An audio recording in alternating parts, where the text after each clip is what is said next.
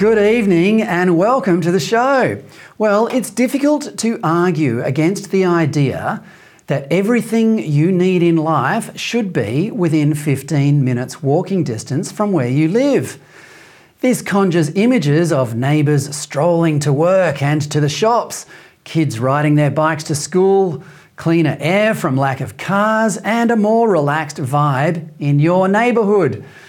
Some officials are so enamoured of this idea, in fact, that they want to make it a mandatory goal of all our town, town planning.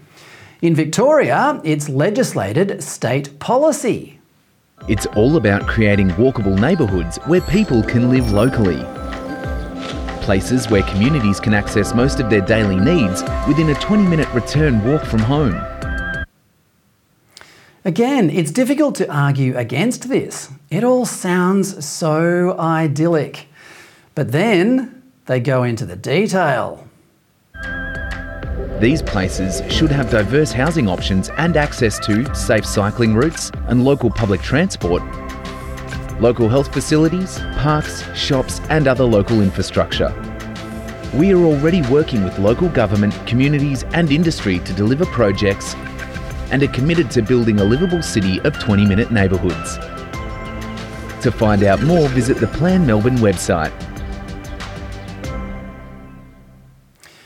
Diverse housing options. Well, that's a euphemism for an enforced mix of rich and poor. The rich pay extra for a limited supply of large or good quality residences, while some of their neighbours live in subsidised state housing. If you choose to live in such a neighbourhood, great. But what if you don't want to?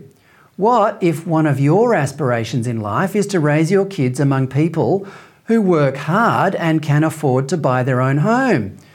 Well, according to the Victorian Government, you can't do that. The government's choice of words is important here. These places should have diverse housing options.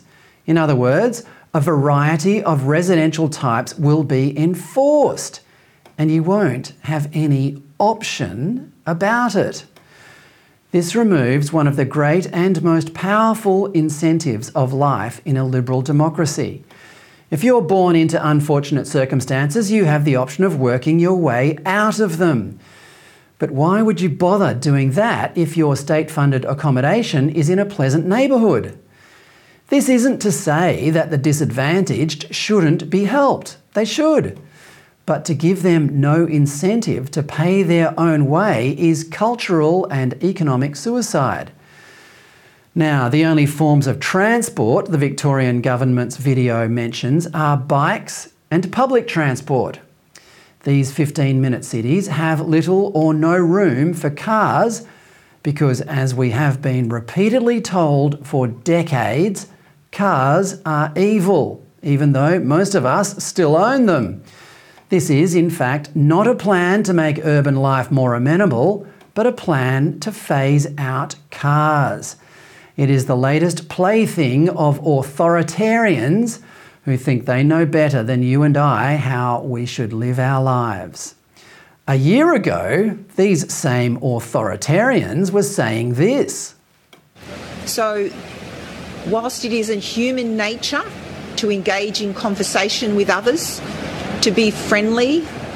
Um, unfortunately, this is not the time to do that. So even if you run into your next door neighbour in the shopping centre, in the Coles, at Coles or Woolworths or Aldi or any other um, grocery shop, don't start up a conversation.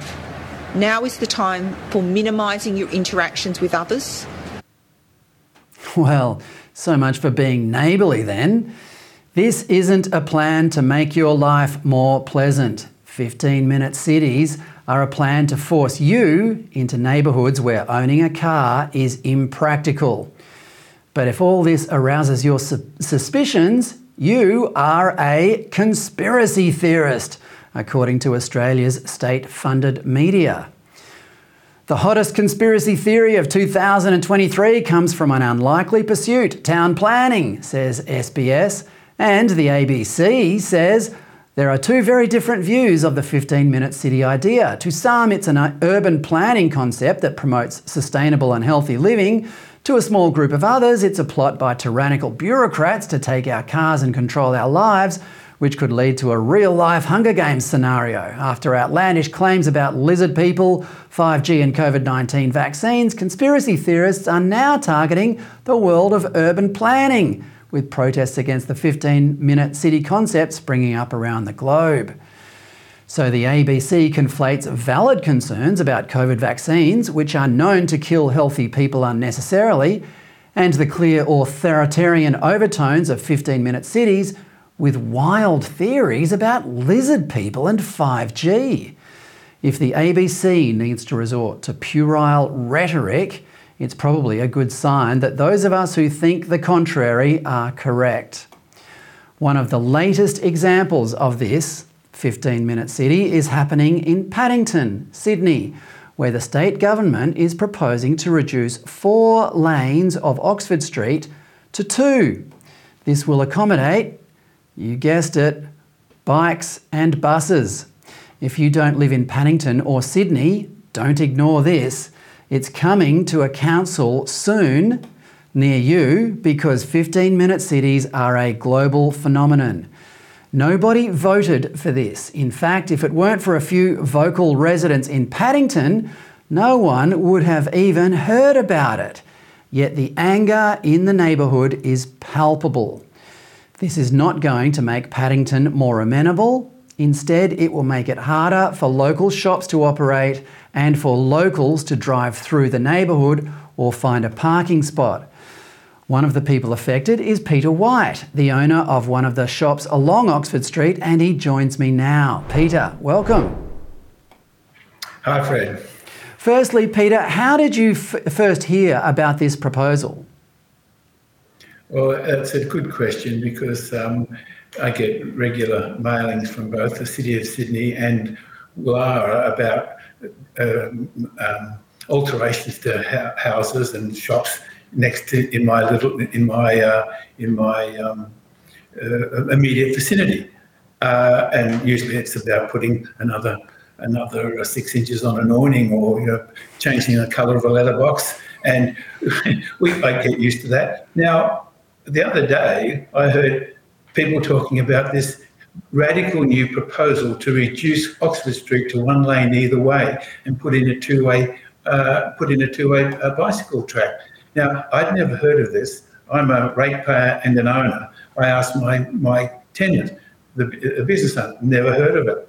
Uh, and apparently, talking to other people, nobody has been advised. Now, in this day and age, when you're going to make such a major infrastructure change, reducing a major thoroughfare, one of the major thoroughfares to the city CBD from uh, two lanes plus a bus lane down to one lane, uh, it beggars belief that how it's got this far. But the word has finally got out, and I think people are starting to be very, very concerned and very, very angry.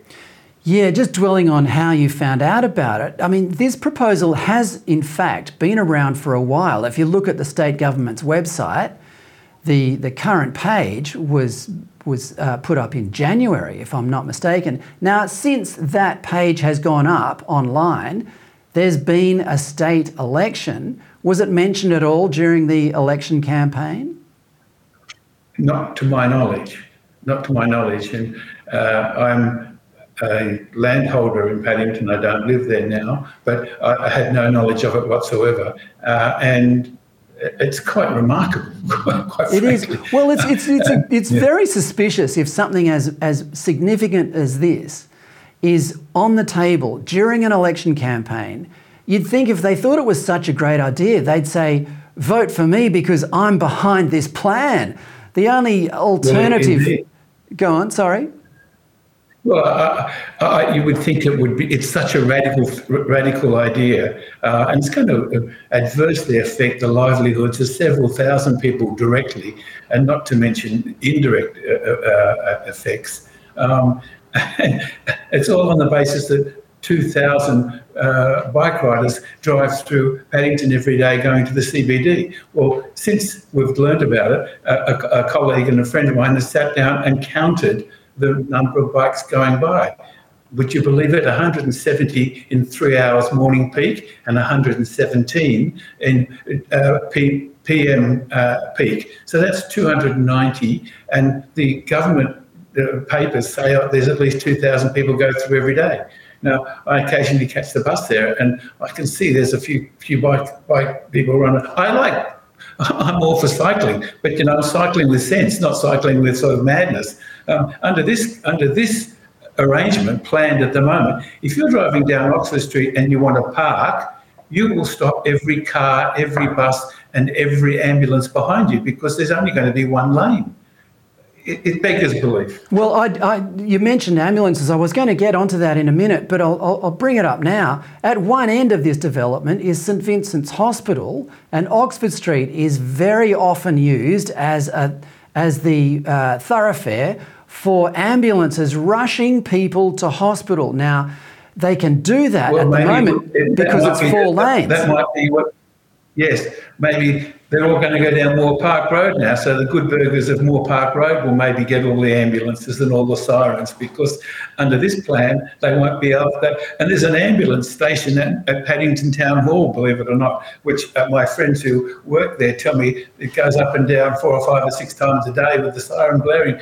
It, it, you won't be able to use it. The, the, well, they will it be. Seems a bad they will be stuck in traffic, and it could cost lives. Yes. I mean, it's just ridiculous. Yeah, absolutely. So one well, of the fundamental this whole thing would cost lives and livelihoods.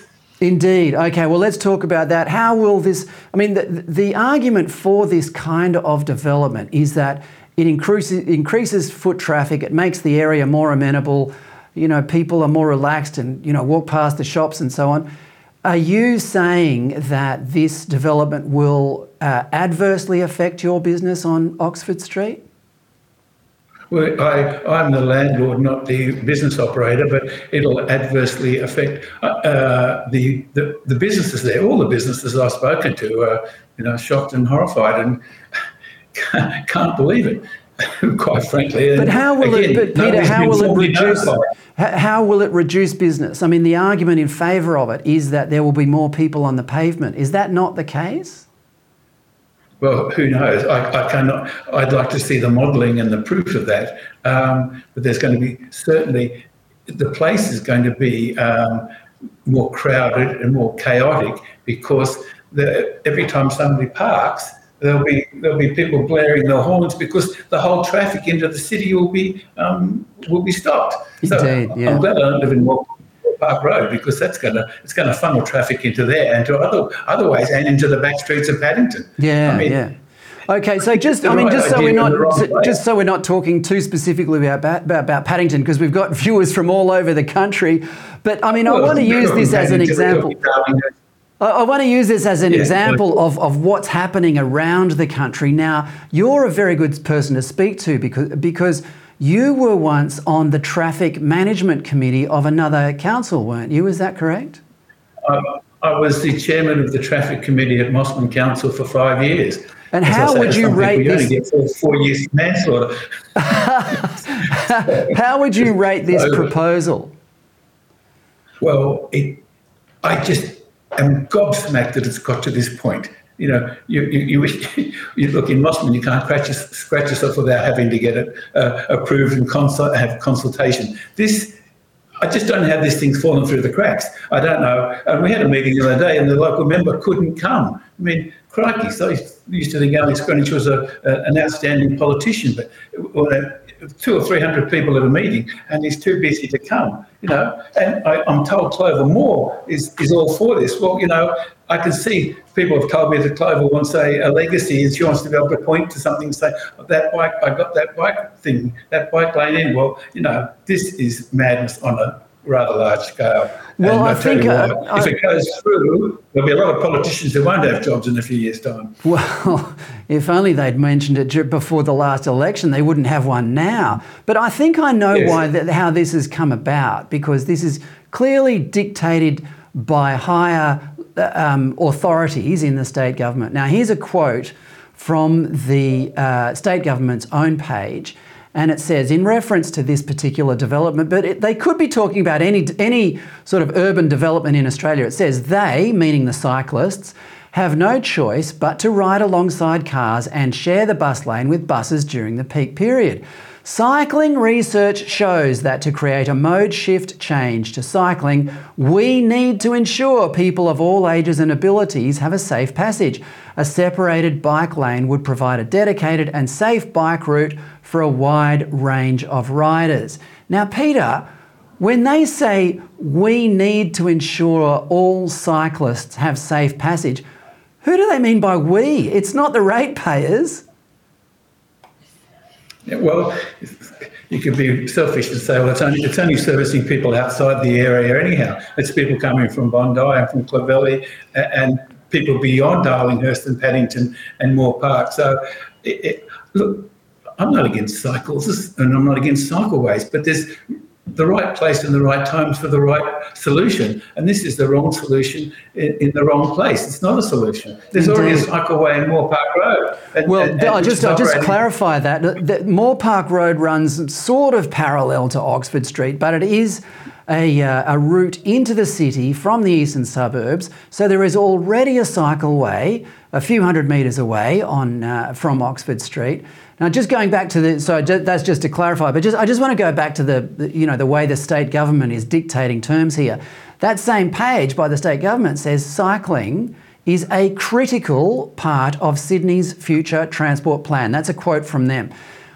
Critical. Why is cycling so critical? What? Who? T- whose? whose call is this, Peter?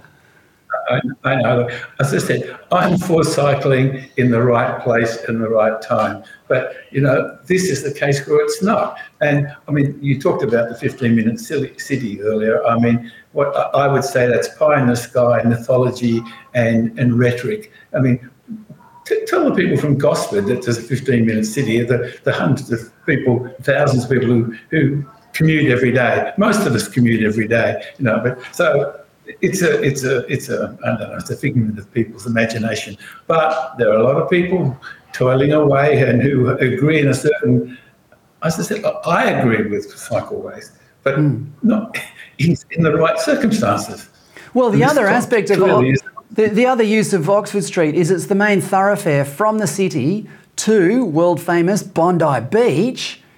So people from outside of the eastern suburbs will have even more trouble getting to Bondi after work on a hot day. And we thought going to the beach was a birthright of being Australian. It's going to stop people going to the beach.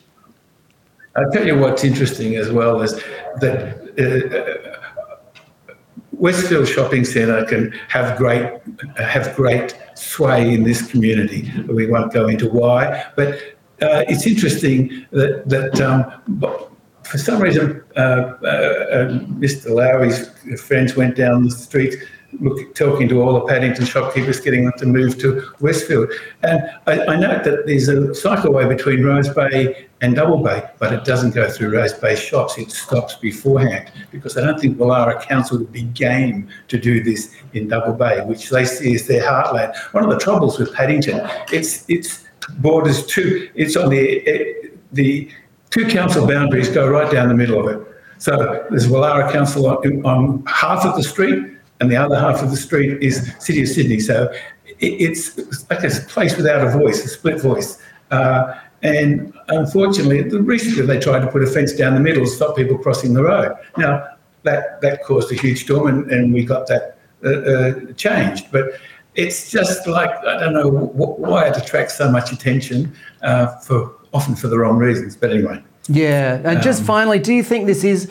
I mean, we talked about 15-minute cities, but just finally and very quickly, do you think this is a Trojan horse for the 15-minute city idea? Well, I guess I, am not a conspiratorialist, or, or uh, um, I think often the, rather than the um, uh, I think it's more people with certain views in certain bureaucracies get ideas and then they get the chance to to um, to put them into practice unless some more sensible people come along and say, hey, great idea, but in the wrong place. And I think this is a case of great idea, but in the wrong place, not practical. Or, uh, um, or, or the residents rise up and say, thanks, but no thanks. Anyway, Well, Peter. exactly. You know, the Yeah. people are losing bus stops. They're, they're getting rid of bus stops. They want to have public transport. They're taking three or four bus stops away. The church won't be able to have weddings and, and funerals. It, it, it, cockamamie, I think, is a good description of this, but I just can't believe it's got this far that they've been spending good taxpayers' money on plans. Indeed. Well, Peter, we'll keep an eye on this, uh, not only on behalf of the people of Paddington, but for everyone in Australia, because this is going to happen everywhere. It's the signs are very clear. Peter White, thank you so much for your time. My pleasure. That's Peter White, who owns a shop on Oxford Street, Paddington, in Sydney, and is facing the sort of heavy handed town planning idealism that all of us will eventually face.